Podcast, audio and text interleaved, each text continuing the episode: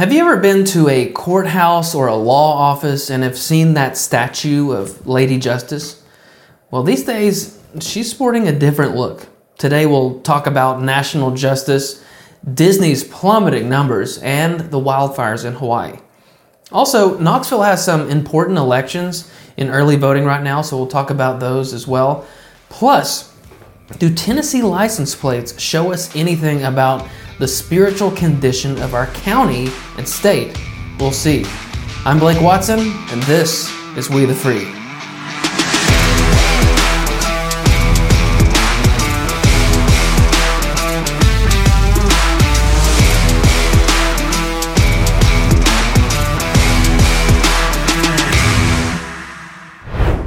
The majority of you are coffee drinkers, and maybe some of you even fancy yourselves coffee connoisseurs. Well, whether you're someone who likes to down a quick cup to get a caffeine dose or you enjoy the art of crafting an excellent cup of joe, you've got to give my friends at Blackout Coffee a shot. They've got bags of ground or whole bean coffee or single serve pods. They've got many different blends, flavors, and roasts. My personal favorite is Morning Reaper. It's one of their medium roasts.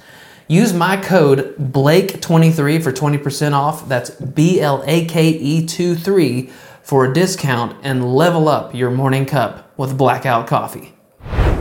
We will get to your comments later in the show, but first, in courthouses all over the United States stands a statue, either atop the building or emblazoned somewhere therein, of a certain Lady Justice, which is something that dates all the way back to Greek mythology and beyond. Depending on where you see her, she might be dressed differently, but a few things remain the same. In one hand, she holds a sword. In the other, scales of justice. But perhaps the most important feature is that of her blindfold. Why is that? Because for thousands of years, practically every advanced civilization has believed that justice is blind or that it's unbiased. Justice doesn't care who a person is or what they look like or what office they hold. All that matters for Lady Justice is a just legal response, a balancing of the scales, and if necessary, swift and justified punishment. That's why she's holding that sword. Now, depending on who you ask in this country, it seems as though Lady Justice has removed her blindfold and she's stuck a pin to declare her uh, allegiance to a certain political party. And if you look close enough, you'll see that her sword is raised and ready to strike, but the scales are completely off balance. Today, an indictment was unsealed, charging Donald J. Trump with felony violations of our national security laws, as well as participating in a conspiracy to obstruct justice. This indictment was voted by a grand jury of citizens in the Southern District of Florida. The men and women of the United States intelligence community and our armed forces dedicate their lives to protecting our nation and its people. Our laws that protect national defense information are critical to the safety and security of the United States, and they must be enforced. Violations of those laws put our country at risk. Adherence to the rule of law is a bedrock principle of the Department of Justice, and our nation's commitment to the rule of law sets an example for the world. We have one set of laws in this country, and they apply to everyone. That would be Special Counsel Jack Smith reading you the third indictment that President Trump has faced since he's been out of office. The first pertained to an indictment in New York where the charge was related to falsifying business records because during President Trump's campaign in 2016, there was apparently quote unquote hush money paid to an adult film actress with whom the soon to be president had an alleged affair. That indictment was presented in March of this year. Then a second indictment, this being the first federal indictment in regard to the classified documents. This was presented in June of this year, but I'll come back to that one in a moment. The third indictment came a couple of weeks ago about the insurrection, and we're getting more and more information out of Georgia in regard to a, the fourth indictment. Um, I don't think there's much substance to the third indictment, which relates to President Trump's actions on January 6th 2021 because we've already had an extensive congressional investigation on the matter. Uh, there was an impeachment trial. Oh, and, and the J6 committee, they just, they conveniently deleted all of their files. But that's a, another story for a different day. Uh, we don't have time to get into all of the J6 matters today. I do believe that there is more substance to the indictments in Georgia, which we'll talk about uh, in the coming weeks. But thematically, I want to talk about uh, justice and the biblical response to all of this messiness. In regard to the initial indictment, if, if the charges and the accusations in the case are legit, then President Trump's campaign uh, broke New York state law, and they'll have to face consequences for that, not to mention the injustice of his infidelity. But let's talk about the second indictment because this is the one that's had the most discussion. It's been talked about more than any of the others. The official terminology is the mishand- mishandling of classified documents. What does that mean? Well, presidential records could be anything from letters, memos to schedules and emails to pictures and video.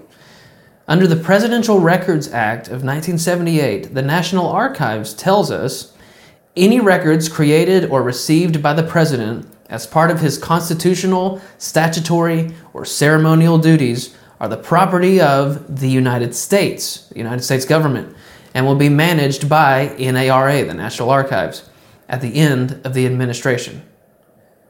Under this act, which applies both to presidential and vice presidential materials, the National Archives says the official records of the president and his staff are owned by the United States, not by the president. To this point, they say the archivist is required to take custody of these records when the president leaves office and to maintain them in a federal depository. However, after five years, some of the information is accessible to the public under the Freedom of Information Act, FOIA. Um, why only some of it? Well, because certain information can be classified. Classified information is defined as information requiring protection against unauthorized disclosure in the interests of national defense and security or foreign relations of the United States pursuant to federal statute or executive order. These records are given different classifications, basically based on how damaging the divulging of the records would be. So, if something is classified as top secret, let's say, it's considered by the classifying agency or the whatever person classified it to be a great threat to the country if this information got out, if it was divulged. According to CNN, federal authorities have recovered more than 325 classified documents from Trump he has voluntarily given back some materials. His lawyers turned over additional files after a subpoena, and the FBI found dozens of classified records during a court approved search of his Mar a Lago home last summer. Now, this story goes back to right after President Trump left office. As I've already mentioned, the Presidential Records Act of 1978, which is a legal statute, this is something Congress passed, tells us President Trump was supposed to turn in all of his records, basically in regards to his administration. Well, he obviously didn't comply with that. And since his departure from office, President Trump has resisted their efforts to obtain all of these records. So, through the all this process and, and back and forth, President Trump was slapped with an indictment of 37 federal charges. It was 31 counts of conspiracy to obstruct justice, five counts having to do with concealing, corrupting, or withholding of records, and then one count of false statements and representations. This case and the others will take a long time to parse out. And of course, Trump and his team are they're going to fight every bit of it every step of the way, but what are we as Christians to think about it? President Trump is alleging a few things. First, that he, as president, can declassify whatever he wants. Second, that he's doing what other presidents have done. And third, that this is all a political witch hunt. He is, every single day, perpetuating the idea that this is uh, President Biden, his administration, and the media trying to stop him from re entering the Oval Office. But let's break some of this down. To the first point President Obama issued an executive order in 2009 stating, the authority to classify information originally may be exercised only by the president and the vice president, agency heads, and officials designated by the president. Information shall be declassified or downgraded by the official who authorized the original classification. If that official is still serving in the same position and has original classification authority, that means President Trump would have only had the authority to declassify these records while he was in office. Now, given these various departments' reaction to these records Trump took out the door, it's, it's hard to tell who isn't telling the truth here. Is President Trump being dishonest about the declassifications, or are these various government agencies? Only the legal process will tell us. To the second point, President Trump is correct that he he's doing what previous government employees have done. That's why the Justice Department investigated uh, Vice President Mike Pence and, and President Joe Biden for the same things. In Biden's case, classified documents were found at his homes, plural, in both Delaware and Washington. And, and how can we forget the infamous email server that then Secretary of State Hillary Clinton had at her residence, storing classified information? Just, of course, susceptible to any sort of hacking or leaking. And we cannot forget how the, the evidence in that case with, with Hillary Clinton was, was destroyed. It was literally destroyed.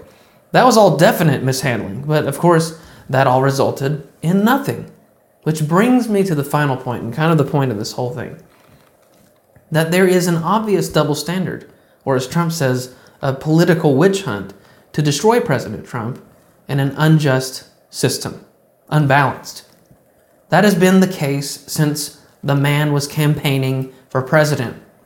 There have been over 30 investigations, including uh, over 10 now federal investigations, over uh, almost 9 or 10 state and local investigations, and 12 congressional investigations. Over 30.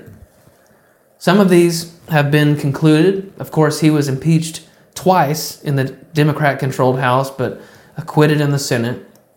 Nothing uh, that has been concluded has taken him out or uh, destroyed him, is what seems the intent of all this. But several of these investigations persist, and you can just about bank on it. You can, you can guarantee that they will never end. They're just going to keep coming and coming and coming. The double standard of justice is obvious, especially when you consider Trump's first impeachment. He was impeached in the House of Representatives for abuse of power, which that language doesn't exist in the impeachment clause of the US Constitution. All this for pressuring Ukrainian President Vladimir Zelensky to investigate Joe Biden, which at the time was Trump's political opponent. The representatives called this abuse of power and impeached him over it. But fast forward a couple of years, President Biden is in office now and is using his own Justice Department to investigate his very likely political opponent.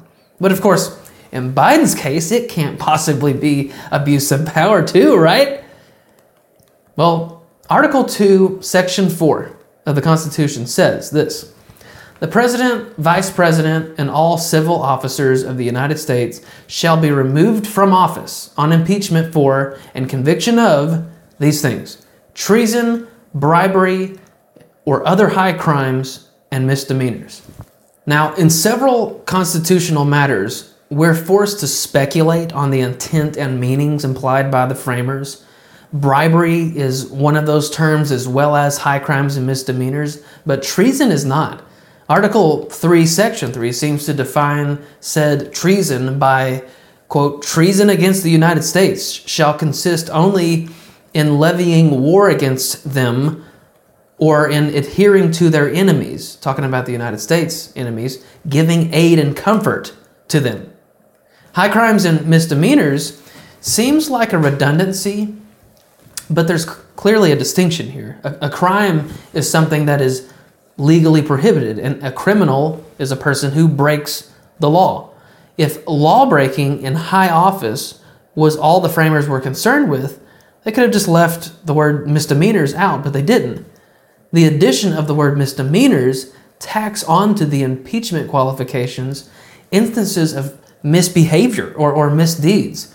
So, personally, I believe the framers included that language to give the people's representatives the authority to remove members of high office if their behavior has been unsatisfactory to the public. In fact, this very subject has been the basis for the inception of many impeachments in U.S. history. So, just to recap these three things thus far treason, which is giving aid and comfort to our enemies against the United States, uh, breaking the law, and misbehavior in high offices are three of the four impeachable offenses according to the Constitution. But the last one is bribery. Now, let's see if we have a good example of that. Um, I remember going over convincing our team, or others to convincing us that we should be providing for loan guarantees. And I went over, I guess, the 12th, 13th time to Kiev, and uh, and I was going supposed to announce that there was another billion dollar loan guarantee. And I had gotten a commitment from Poroshenko and from uh, Yatsenyuk that they would take action against the state prosecutor, and they didn't.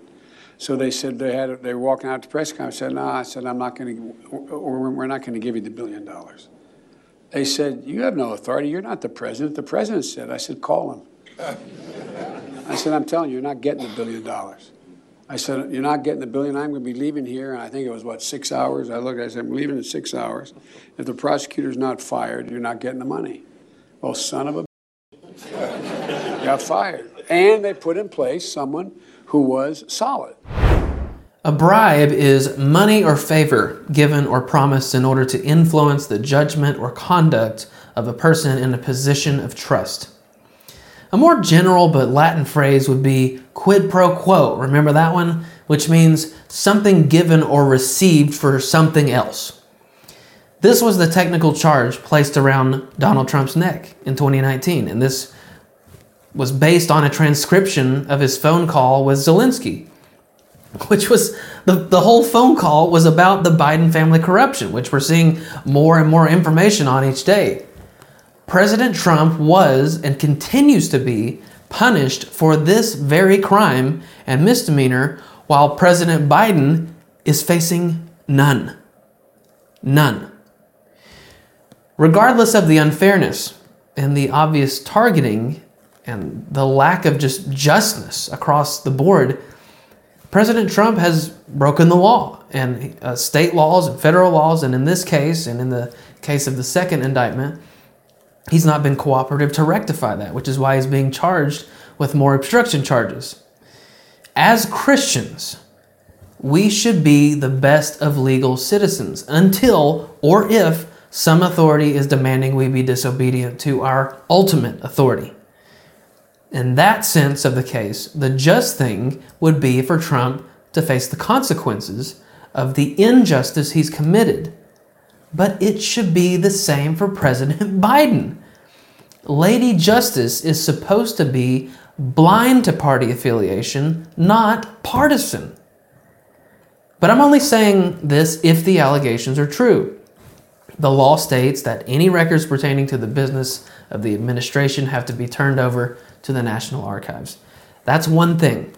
But several people, several, have not followed those rules. Trump says he declassified things, but we don't know if that's true at this point. If we discover otherwise, I promise you I will alter my position, of course. However, another legal angle that they can throw at him, this is what I, I meant when I said earlier, the, the Department of Justice will, will have against him is that of Trump violating the Espionage Act, which is uh, the gathering, transmitting, or losing of defense information. So, right now, there's a lot of uh, Republicans and conservatives that are using this situation to say, we've got to move on from Trump. It's, it's, it's time to move on. This is a lost cause. We, we, we need to, to move on from Donald Trump. And to that, I would just simply ask do you think they're not going to go after the next guy? Let's say Ron DeSantis becomes the Republican nominee. Do you think, do you honestly think they're not going to give him the Trump treatment? Of course they will. Therefore, we as Christians must stand for justness. Justice. The biblical prescription for government is to punish evil and reward good, to establish law and order for the good of the people. In other words, a system of justice. Trump's seeming actions in these cases are unjust, but so are the injustices being perpetrated by these various departments of justice. It seems even more obvious when you see the court dates. Isn't it odd that they've waited over two years to bring these indictments? Isn't it odd that these cases are so far scheduled for trial in March and May of 2024, just half a year before the election? Why does the current president have confidential documents in his possession in two different states?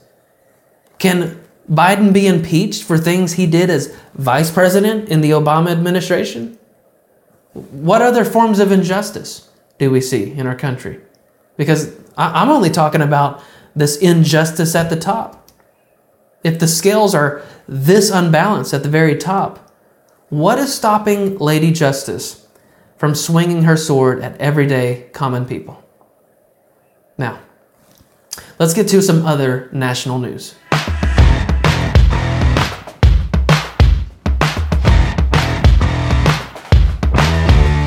Other than the constant news involving President Trump, the highest trending topic is that of these wildfires in the state of Hawaii.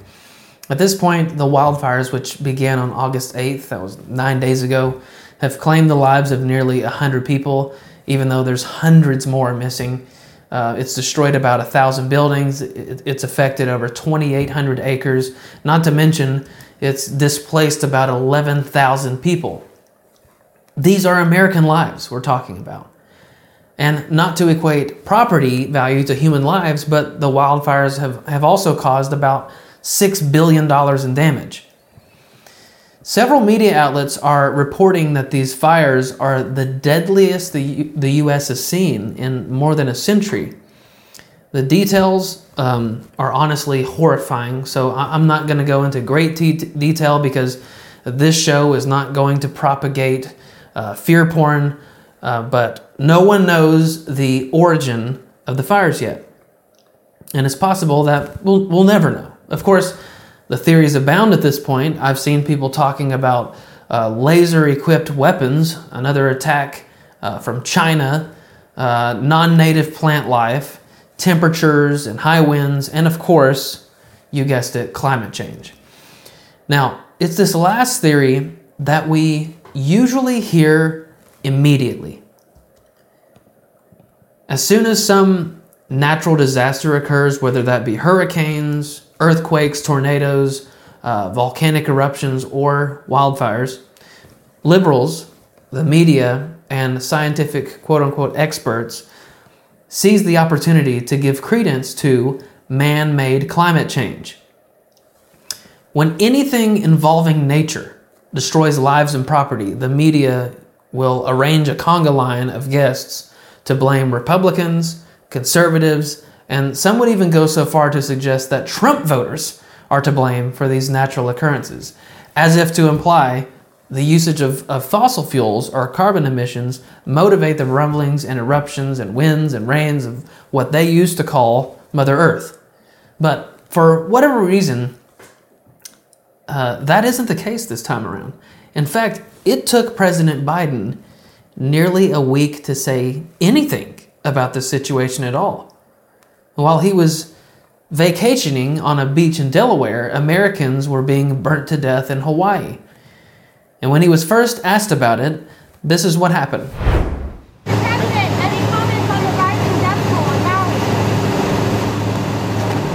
Will you come talk about the Hawaii response, Mr. President?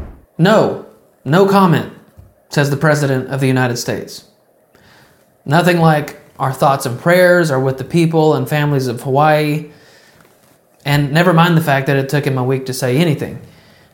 Many Americans are juxtaposing the words and response of Ukraine to that of Hawaii, and, and they're rightly asking questions like, why are we quick uh, and, and enduring and su- supporting Ukraine with thoughts and prayers and resources, etc. But when it comes to our own people, we're dragging our feet and we're virtually silent.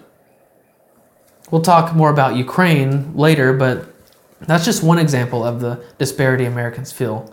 So the president's response was a week later. Eventually, he, he finally said something, albeit in tweets, saying, As residents of Hawaii mourn the loss of life and devastation taking place across their beautiful home, we mourn with them.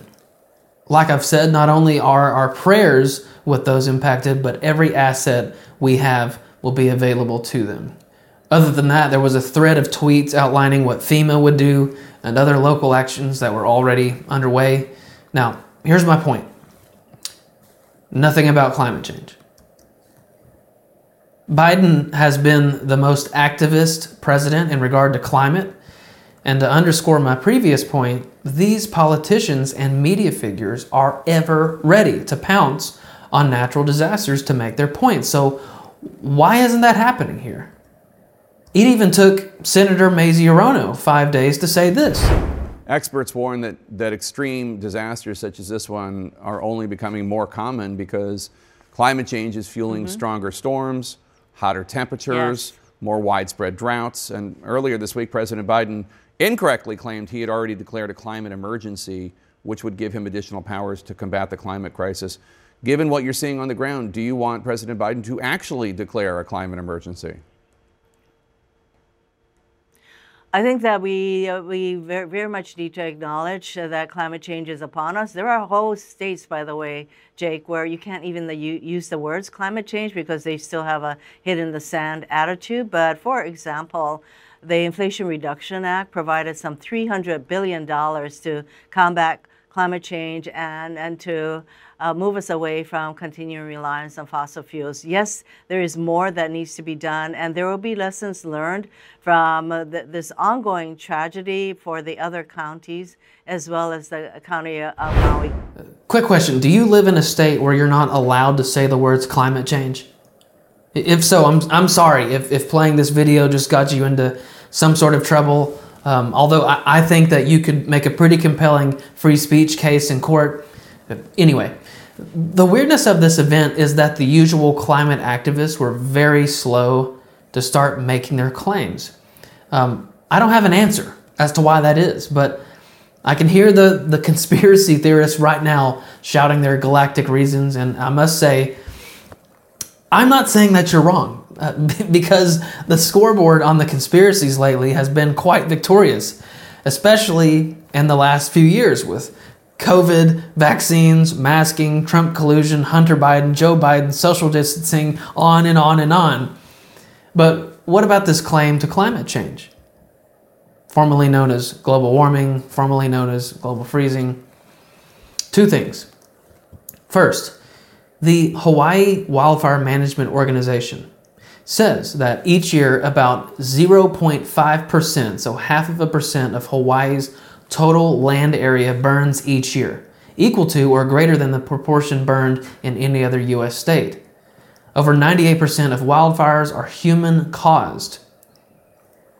The USA Today reported that wildfires have quadrupled in Hawaii in recent decades, and many scientists say the culprit is unmanaged non native grasslands planted by plantations and ranchers and other, others unfamiliar with the island's native ecosystems. The grass is dry and prone to fires. Major General Kenneth Hara, commander of the Hawaii Army National Guard, said last week We don't know what actually ignited the fires, but we were made aware in advance by the National Weather Service that we were in a red flag situation, which he explains as dry conditions for a long time. Everything was dry. So it's hot in Hawaii. In fact, August is among the hottest months of the year there. Wildfires have quadrupled. They have gone a while without substantial rain. Everything is dry. Let's see here. What else can we add to make this plausible? What if there was a hurricane? Wait, there was one. USA Today reported Hurricane Dora, a Category 4 storm in the Pacific Ocean, fueled the strong winds overnight in Maui, with gusts of 60 miles per hour damaging homes and knocking out power. Seems like the perfect storm, no pun intended, but uh, for something as disastrous as this to happen. But secondly, The Apostle Paul wrote many centuries ago that the anxious longing of the creation waits eagerly for the revealing of the sons of God. For the creation was subjected to futility, not willingly, but because of him who subjected it. For we know that the whole creation groans and suffers the pains of childbirth together until now. That's from Romans chapter 8, with Paul describing the brokenness of the world and the effects of man's sin on the earth. So, just as we suffer from the ruins of human nature and we groan in the misery of that, so does the earth.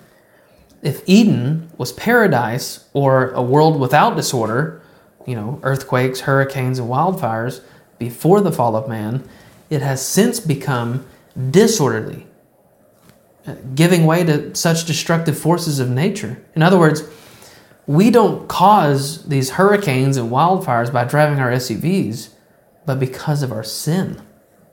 So, just as we await the Lord's ultimate deliverance from our fallen flesh, the earth awaits its redemption as well.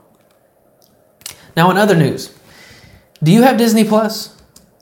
Well, I hate to tell you, but your monthly bill is about to go up by a few dollars in a 27% increase that Bob Iger announced last week. Disney also possesses Hulu, which will also see a $3 price increase at 20%. Morningstar reported Disney Plus ended the quarter with just over 146 million subscribers as it lost 11.7 million net customers globally in the quarter. That's hundreds of millions of dollars, but let's see, how, how is Disney doing elsewhere? Reuters reports that their television business continued its decline, Disney Parks had lower operating income at its domestic parks due to decreases at Walt Disney World Resort in Orlando, Florida. Content sales and licensing, the unit that includes film and television sales, reported reported a deeper operating loss of $243 million in the quarter, as some movies disappointed. What could have possibly caused these losses for Disney? You know, the, the now century old company who has entertained numerous generations a- across the globe, the, the global juggernaut and, and, business behemoth who possesses such companies and franchises as it's just a few uh, Marvel, 20th Century Fox, FX, Fox Sports, National Geographic, Hulu, Pixar, Touchstone, ABC, History Channel, Lifetime, ESPN, Star Wars, and GoPro, just, just to name a few. So, what in the world happened here? How can it be that such a monopolistic company loses tens of millions of subscribers from its streaming platforms? It loses millions of dollars in its films and television shows and channels. Well, let's see. Maybe this has something to do with it. The showrunners were super welcoming. Meredith Roberts and like the, the our leadership over there has been so welcoming to like my like not at all secret gay agenda. And so like I I feel like I felt like it was I mean like maybe it was that way in the past, but I guess like something must have happened in the last like like they are turning it around, they're going hard and then all that like momentum that I felt like that sense of I don't have to be afraid to like let's have these two characters kiss. Let's in the background this like I was just wherever I could, just basically adding queerness to like the if you see anything queer in the show, I'm proud. But like I, I just was like, no one would stop me and no one was trying to stop me. That was from a cyber meeting with a lot of Disney employees, including this woman, Latoya Raveneau, an executive producer for Disney, who was clearly given a green light to add queerness, as she says, to much of uh, Disney's programming.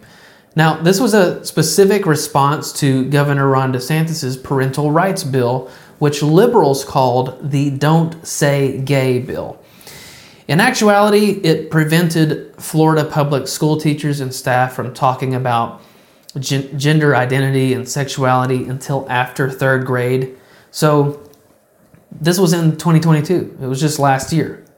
But Disney has been wading into the waters of political ideology for years.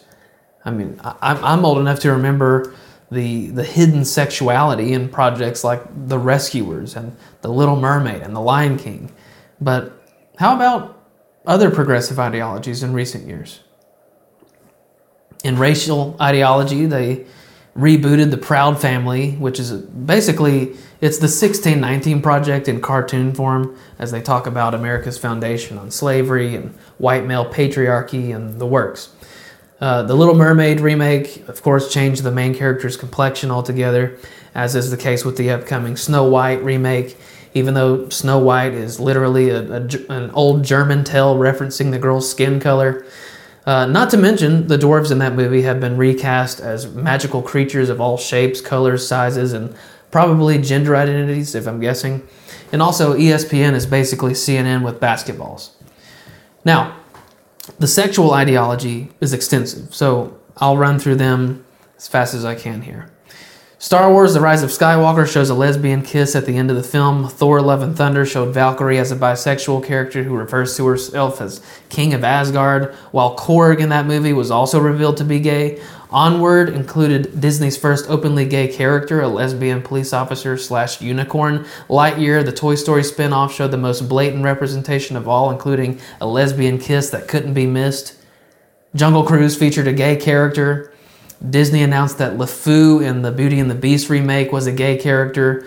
Avengers Endgame, the highest grossing movie of all time. One of the directors, Joe Russo, he plays a grieving husband who has just lost his husband after Thanos' snap. Toy Story 4 shows two mothers dropping off their child at daycare. Uh, Cruella included a short inclusion of a gay character named Artie. Strange World features featured Disney's first openly gay teen character, Ethan, who can be seen acting shy around his crush, crush, which is a boy. Uh, Marvel revealed that Loki is bisexual and gender fluid. In the Marvel's Eternals movie, one of the Eternals is uh, named Fastos or Phastos, has a husband and children. Uh, Deadpool 2 shows a lesbian couple. Doctor Strange and the Multiverse of Madness includes the character America Chavez, who is queer, and her lesbian moms as a part of that story.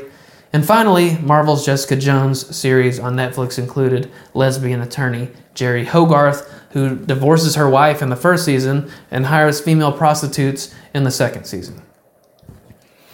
Now, I'm sure that there's more, but that's just 20 examples of Disney's venture into wokeness in the last eight years. Now, I'm not going to delve into these topics on homosexuality and race today, but there's one point I think most of us can agree on. Though genuine Christians oppose any form of sexuality outside of that between a husband and a wife in a marital union, your stories for children and families aren't supposed to be a canvas for politics. I mean, we're here to see a movie, not a message. If you'll stop using your various platforms as a bullhorn for one political movement, I guarantee that your business will return. People in general, Christian and non Christian, don't come to your movies or watch your TV shows or visit your parks to be preached at. They want to be entertained. They want to have fun. And to be honest, they're trying to get away from the madness of which you're now a proponent. When you make these projects about ideology, the story inevitably suffers. It is inevitable because you can't have both. The stories of Disney used to take our collective breaths away, entertaining us for, for years. It's, it's the stuff we grew up with Cinderella, Beauty and the Beast, uh, The Mighty Ducks, Remember the Titans, Mary Poppins, Old Yeller, The Jungle Book, Pocahontas, The Hunchback of Notre Dame, Cars, even, Hercules, etc. In the company's um, most recent quarterly earnings call, CEO Bob Iger said, There have been some disappointments. We would have liked some of our more recent releases to perform better. The only problem is that he goes on to blame their box office bombs on too much streaming content. So for now, just keep canceling your subscriptions, and maybe one day Disney will finally get the picture. Now let's get to some local news.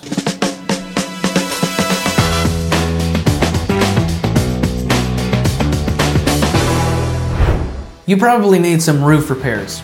If you feel that water dripping every time it rains or those shingles are starting to look bad, trust me, the sooner you act, the better. So call my friends over at Turner Exteriors for an estimate on your roof today. If you tell them Blake sent you, they'll give you $500 off your new roof. $500.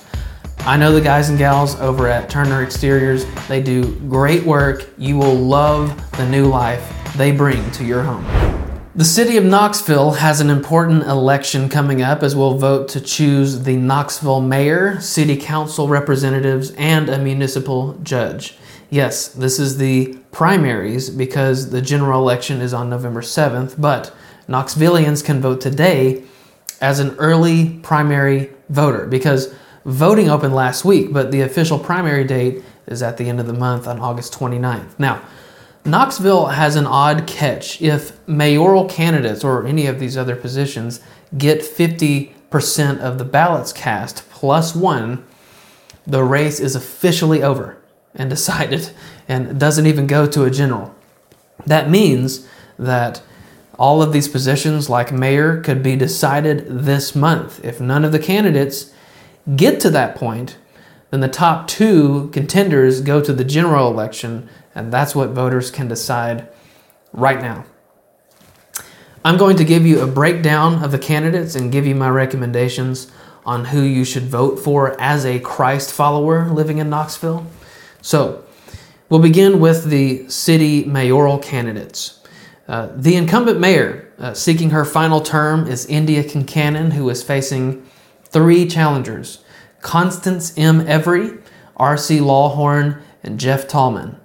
So, first up, the incumbent mayor, Indya Kincannon. She raised taxes during her first term. Knox News reported Kincannon saying, I proposed and pushed for a tax increase so we could pay our essential workers fair market wages so they wouldn't leave to other jobs and leave us high and dry without people to pick up our trash and pave our potholes and answer the call when people have emergencies.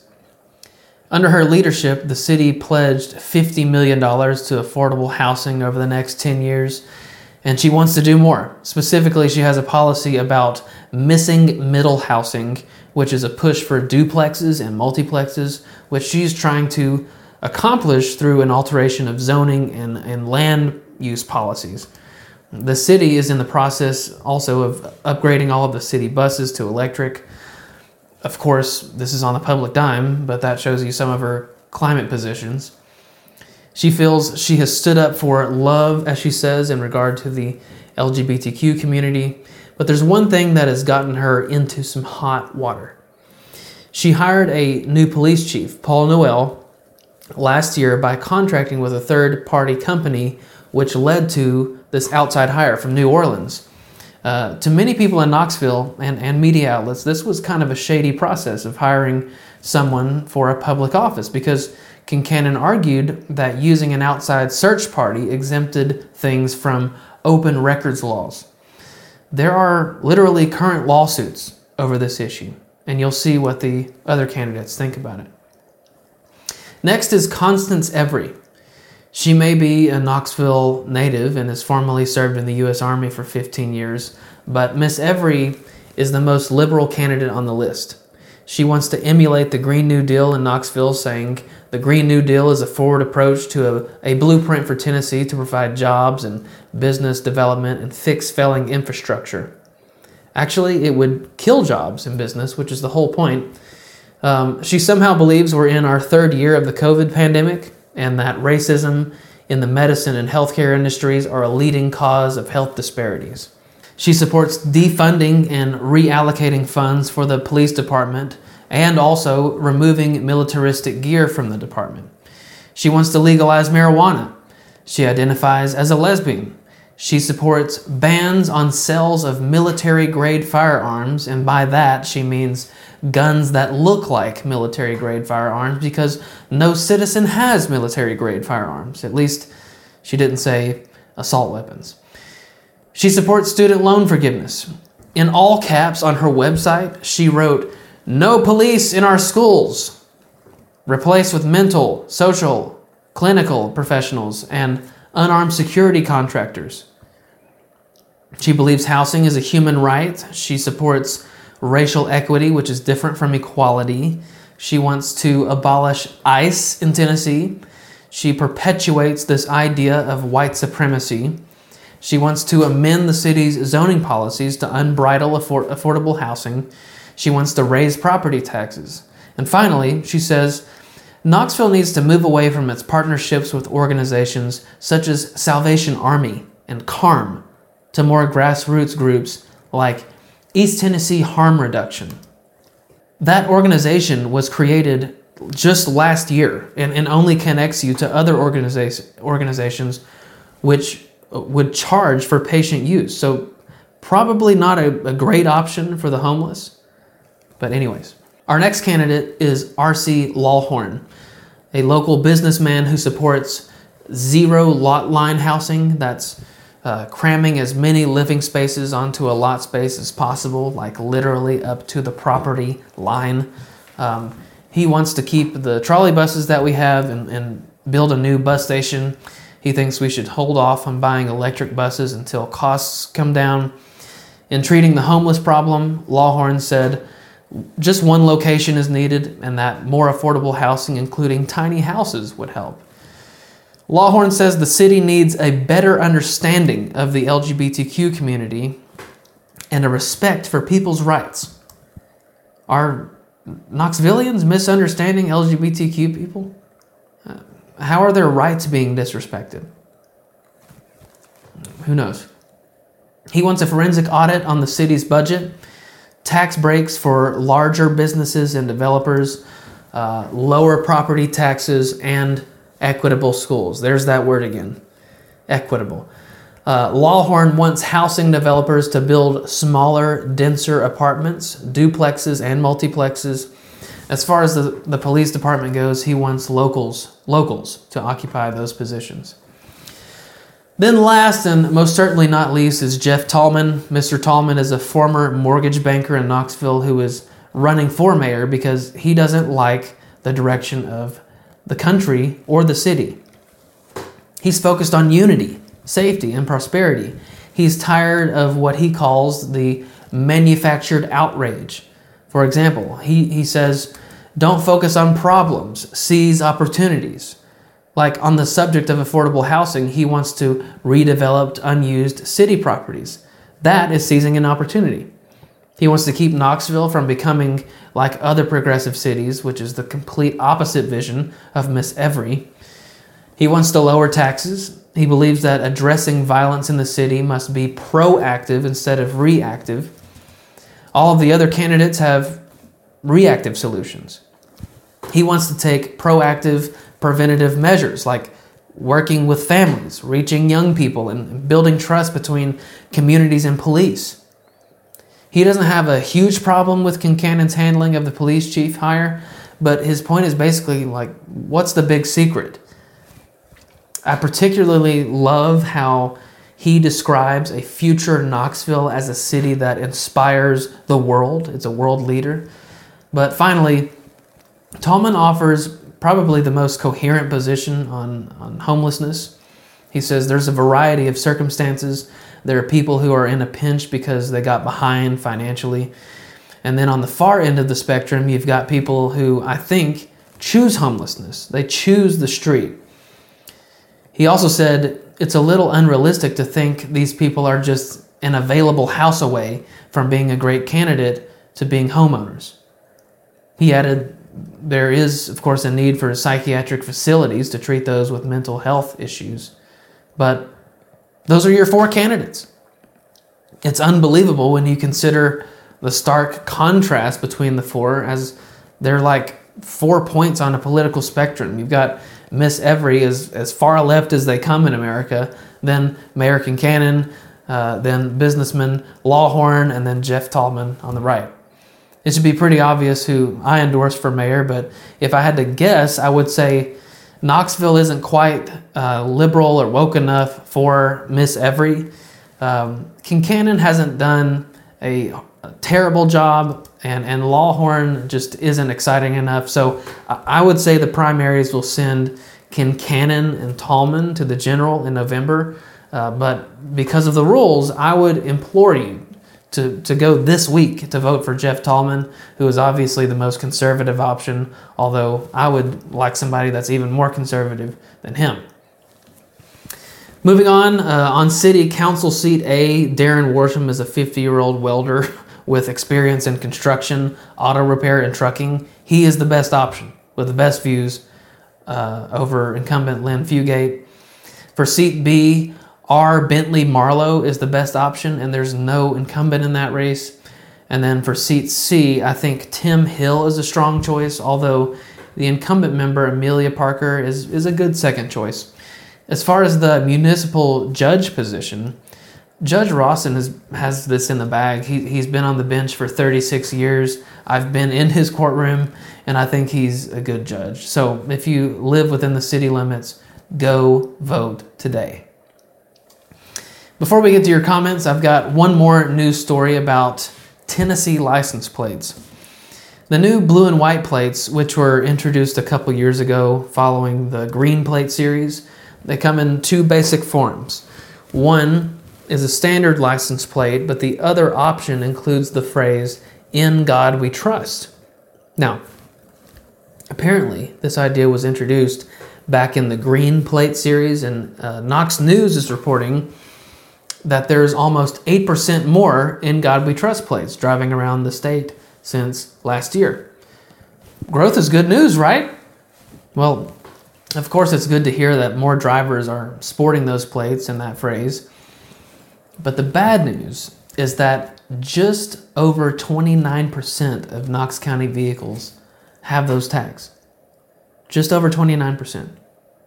Here are the actual numbers in Knox County. In 2022, there were 104,720 in God We Trust license plates, but 251,537 plates without. The Tennessean also reported on this subject, and they even ranked which counties in Tennessee had the least and most in God We Trust license plates. Benton County in western Tennessee, 97% of its license plates are in God We Trust, while Fentress, Overton, and Van Buren counties are all at 96% in uh, Middle Eastern Tennessee. Now, which counties have the fewest percentage of In God We Trust plates? You can probably guess which ones but here they are. The top five, or the bottom five, depending on which way you look at it. Washington County is at 44%. Uh, Shelby County, which is where Memphis is, is at 31%. Then Knox County has the third uh, fewest at 29%. Bedford County in Middle Tennessee has 27%. And then, of course, Davidson County, where we have Nashville and our state capital, has the fewest in God We Trust license plates at 21%. Now, some people said they weren't even given a choice when they renewed, but when my wife and I renewed our plates, it was, it was simply a box you had to check. Honestly, I feel like if it was important enough to people, they would see to it that their license plate said, In God we trust. But I bring up the story because I think it's indicative of the condition of the church. As Christians continue to live lives that are identical to non Christians, what motivation would the secular culture have to follow Jesus? It's another sign of the prolonged failure of the church to properly disciple and evangelize. But thanks to places like Benton and Fentress and Overton counties, Tennessee isn't a bad place to live. Now, let's get to your comments.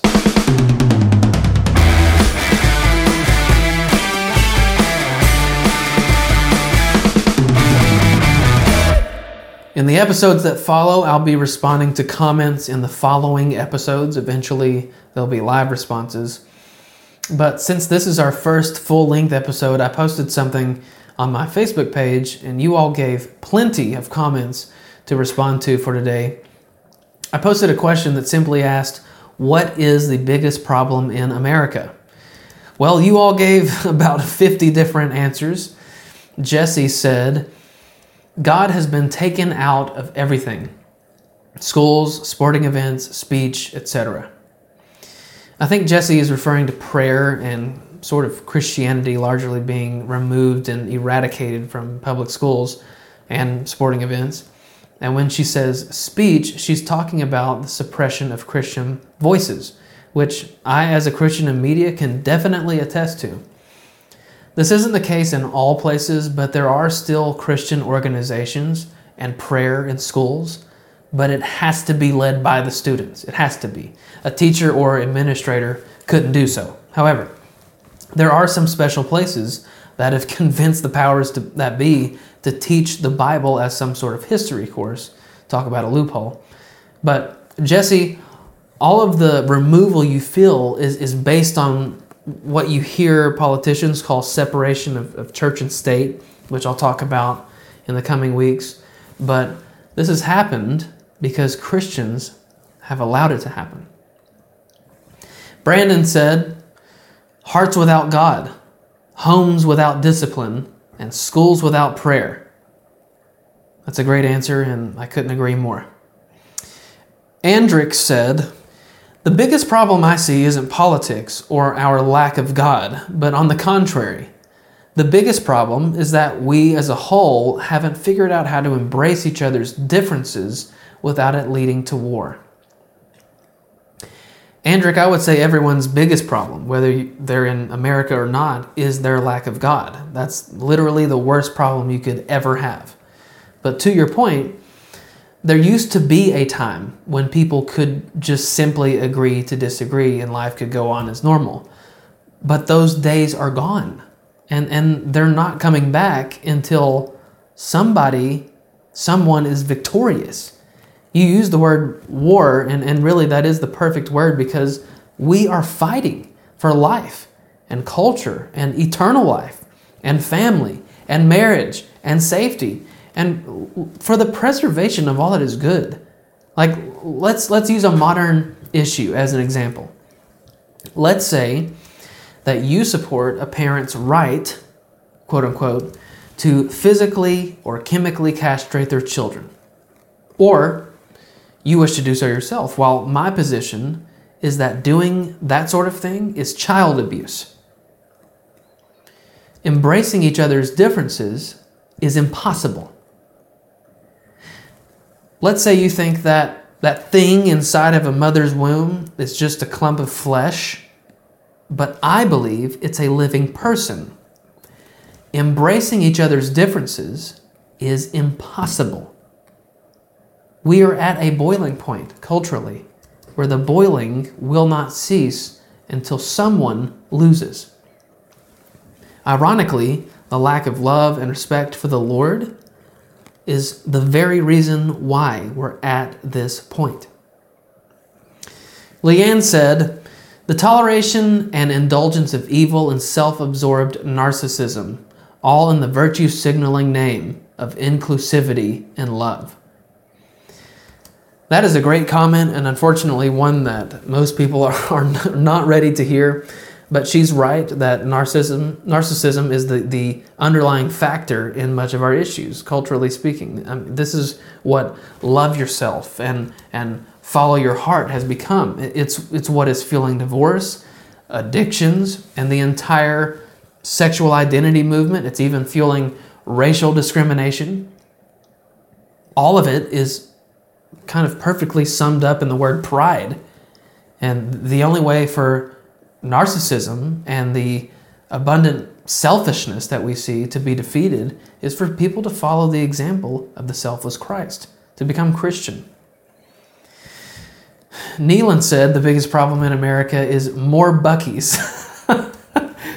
and, and this is going to be an unpopular opinion, but I think that Buc-ee's is way overhyped. I, I don't think that they are what's wrong with America, but I think people need to calm down about the world's largest gas stations. Micah said, left lane non passers. Um, that is definitely a problem, especially when you're in a hurry, so I can see that. Eric said, people who dress without one thought of using a mirror. And he also said, folks who ignore the spandex weight limit warning. All right, Eric, thank you. Uh, Courtney said confirmation bias. People look for information that confirms their existing opinions and beliefs rather than considering all the facts and evidence. That's certainly a bigger problem now than ever because of the internet. People have access to information with more ease than ever, but people do this with their Christianity as well. They look for something in the Bible to validate a poor decision or a poor choice they've made or a bad theological position they hold. Um, there was also in the comments one comment about aliens that I can assure you we don't have time for today. But I want you all to let me know if this is something that you want me to talk about in the future. Just let me know in the comments. Well, that's going to do it for me. What'll it be next time? We'll see. For now, go and be the salt and light you were meant to be, and we will see you next time on We the Free.